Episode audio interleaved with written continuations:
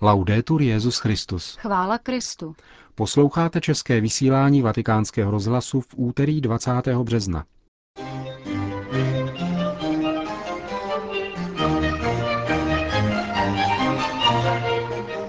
Ve Vatikánu se koná plenární zasedání Papežské rady pro pastoraci ve zdravotnictví. Apoštolská exhortace Sacramentum Caritatis očima děkana Papežského liturgického institutu svatého Anselma. A přehled hlavních událostí ve Vatikánu v nadcházejícím týdnu. To jsou hlavní témata dnešního pořadu, ke kterému vám přeje hezký poslech Milan Glázer a Monika Vývodová.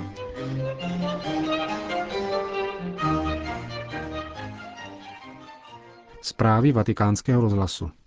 Vatikán.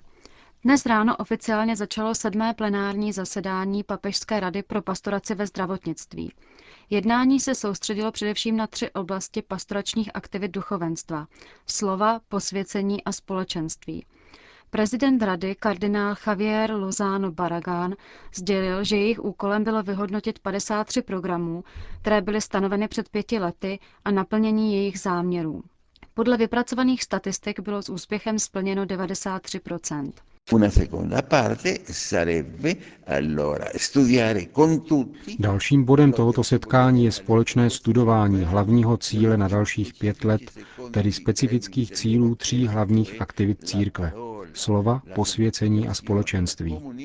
Všechno pak předložíme svatému otci, jelikož tento plán může mít hodnotu pouze za předpokladu, že se s ním stotožní i papež. Musíme mít neustále na paměti, že my jsme jen vykonavatelé vůle svatého otce. Dalo by se říci, že naše působení v pastoraci ve zdravotnictví je jen prodloužením působení osoby svatého otce a jeho primátu v církvi a má stanoveno tři hlavní úkoly.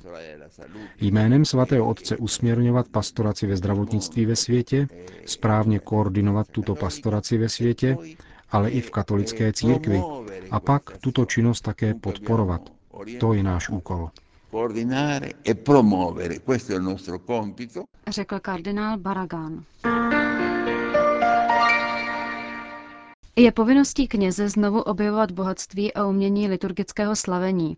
Tak komentuje apoštolskou exhortaci Benedikta XVI. Sacramentum Caritatis, děkan Papežského liturgického institutu svatého Anselma v Římě, otec Juan Javier Flores Arcas z benediktínského řádu. Ve střízlivosti znaků a jednoduchosti gest spočívá podle Benedikta XVI. krása eucharistické liturgie.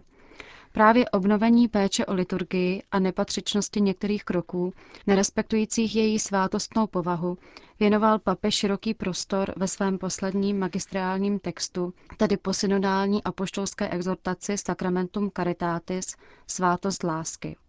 Obrovský ohlas vyvolala papežova citace zapomenutých pasáží dokumentů druhého vatikánského koncilu o doporučeném užívání latinského jazyka, zejména v určitých specifických momentech církevního života. Apoštolská exhortace se však zaobírá všemi základními prvky toho, co tradice nazývá ars celebrandi, umění slavit. A právě o významu tohoto termínu katolické tradice hovoří pro vatikánský rozhlas děkan Papežského liturgického institutu Benediktin otec Juan Javier Flores Arcas. Druhá část exhortace svatého otce nese název Eucharistie, tajemství, které se slaví. Pojednává ze široka právě o ars celebrandi, čímž chce svatý otec především favorizovat smysl pro posvátno v liturgii, včetně používání vnějších forem, které k tomuto smyslu pro posvátno vychovávají boží lid. Svatý otec poukazuje na souvislost mezi ars celebrandi a liturgickými předpisy a říká, že umění správného slavení, ars celebrandi, vyplývá z věrné poslušnosti liturgickým předpisům v jejich úplnosti. Kvůli odhalování tohoto umění slavit Benedikt XVI. vybízí také ke znovu objevení latinského jazyka v liturgii, zejména říká papež při některých příležitostech. Tato jeho pobídka vzbudila různé i negativní komentáře. Chtěla jsem se tedy zeptat, jaký je správný výklad této pobídky. Apoštolskou exhortaci je třeba číst celou, jinak se jí neporozumí.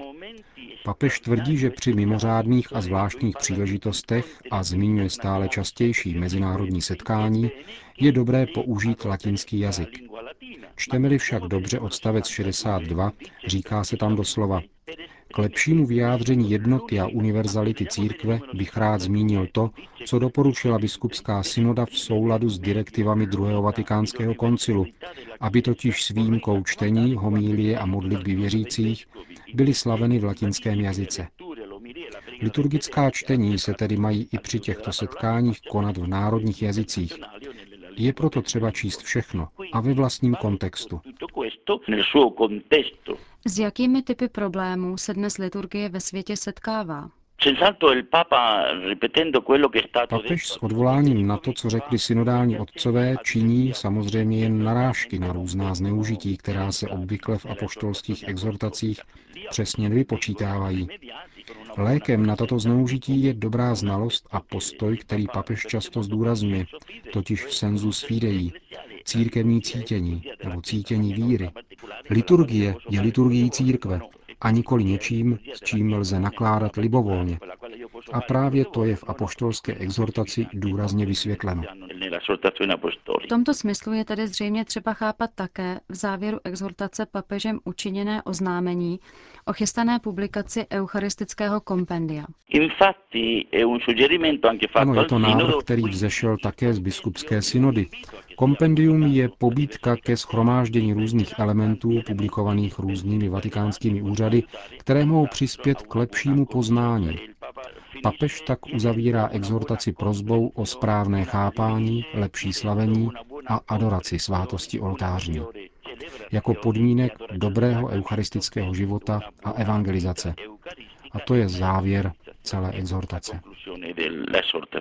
O apoštolské exhortaci svátost lásky, Sacramentum Caritatis, hovořil děkan Papežského liturgického institutu svatého Anselma v Římě, otec Juan Javier Flores Arcas. O čem se mluví?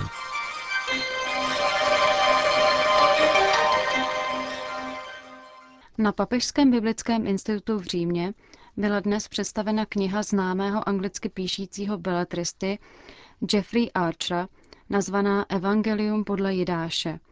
Přestože jde o dílo srovnatelné s šifrou mistra Leonarda. Proč?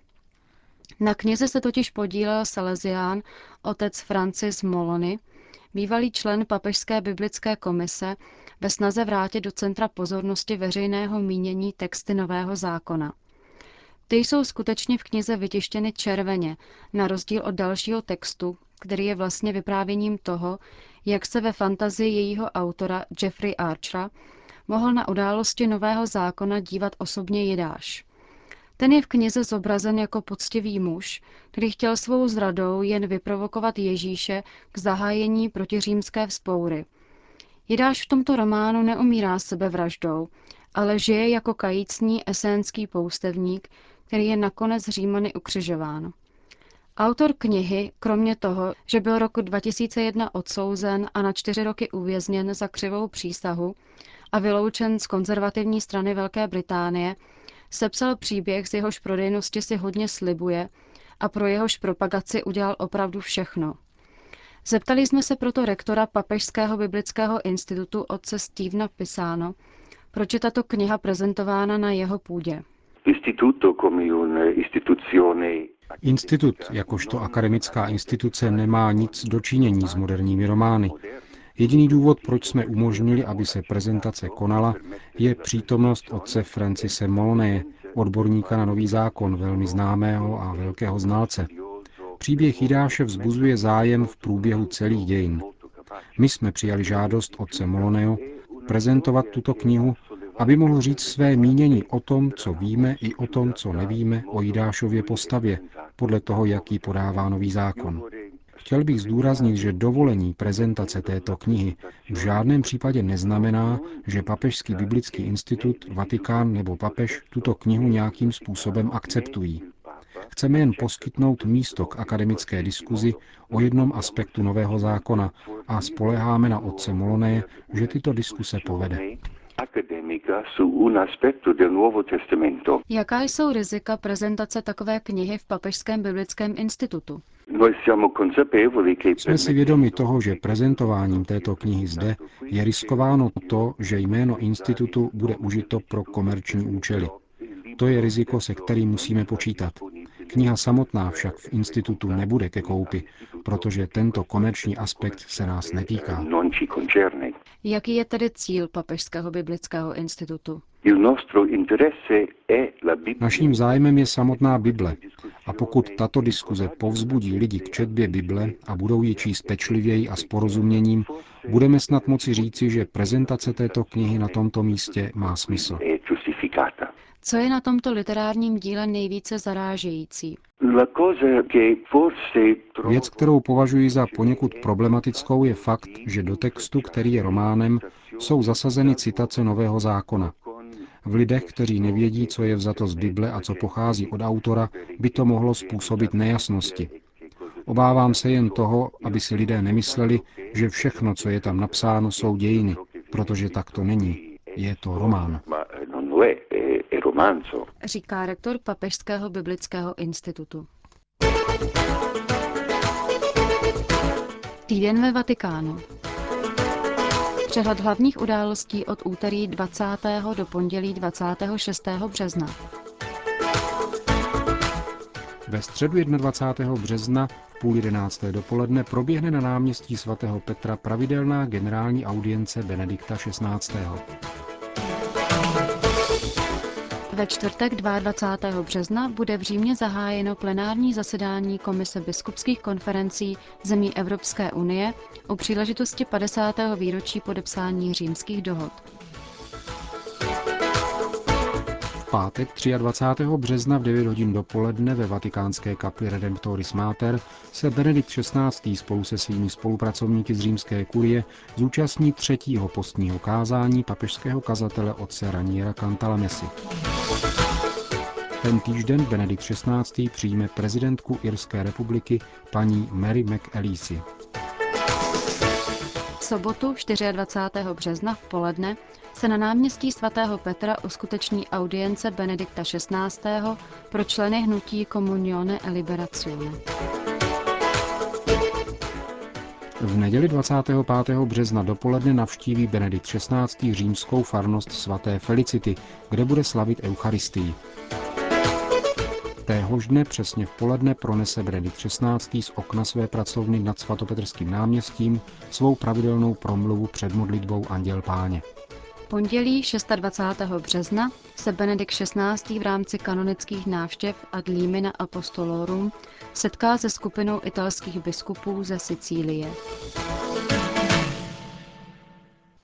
Končíme české vysílání vatikánského rozhlasu.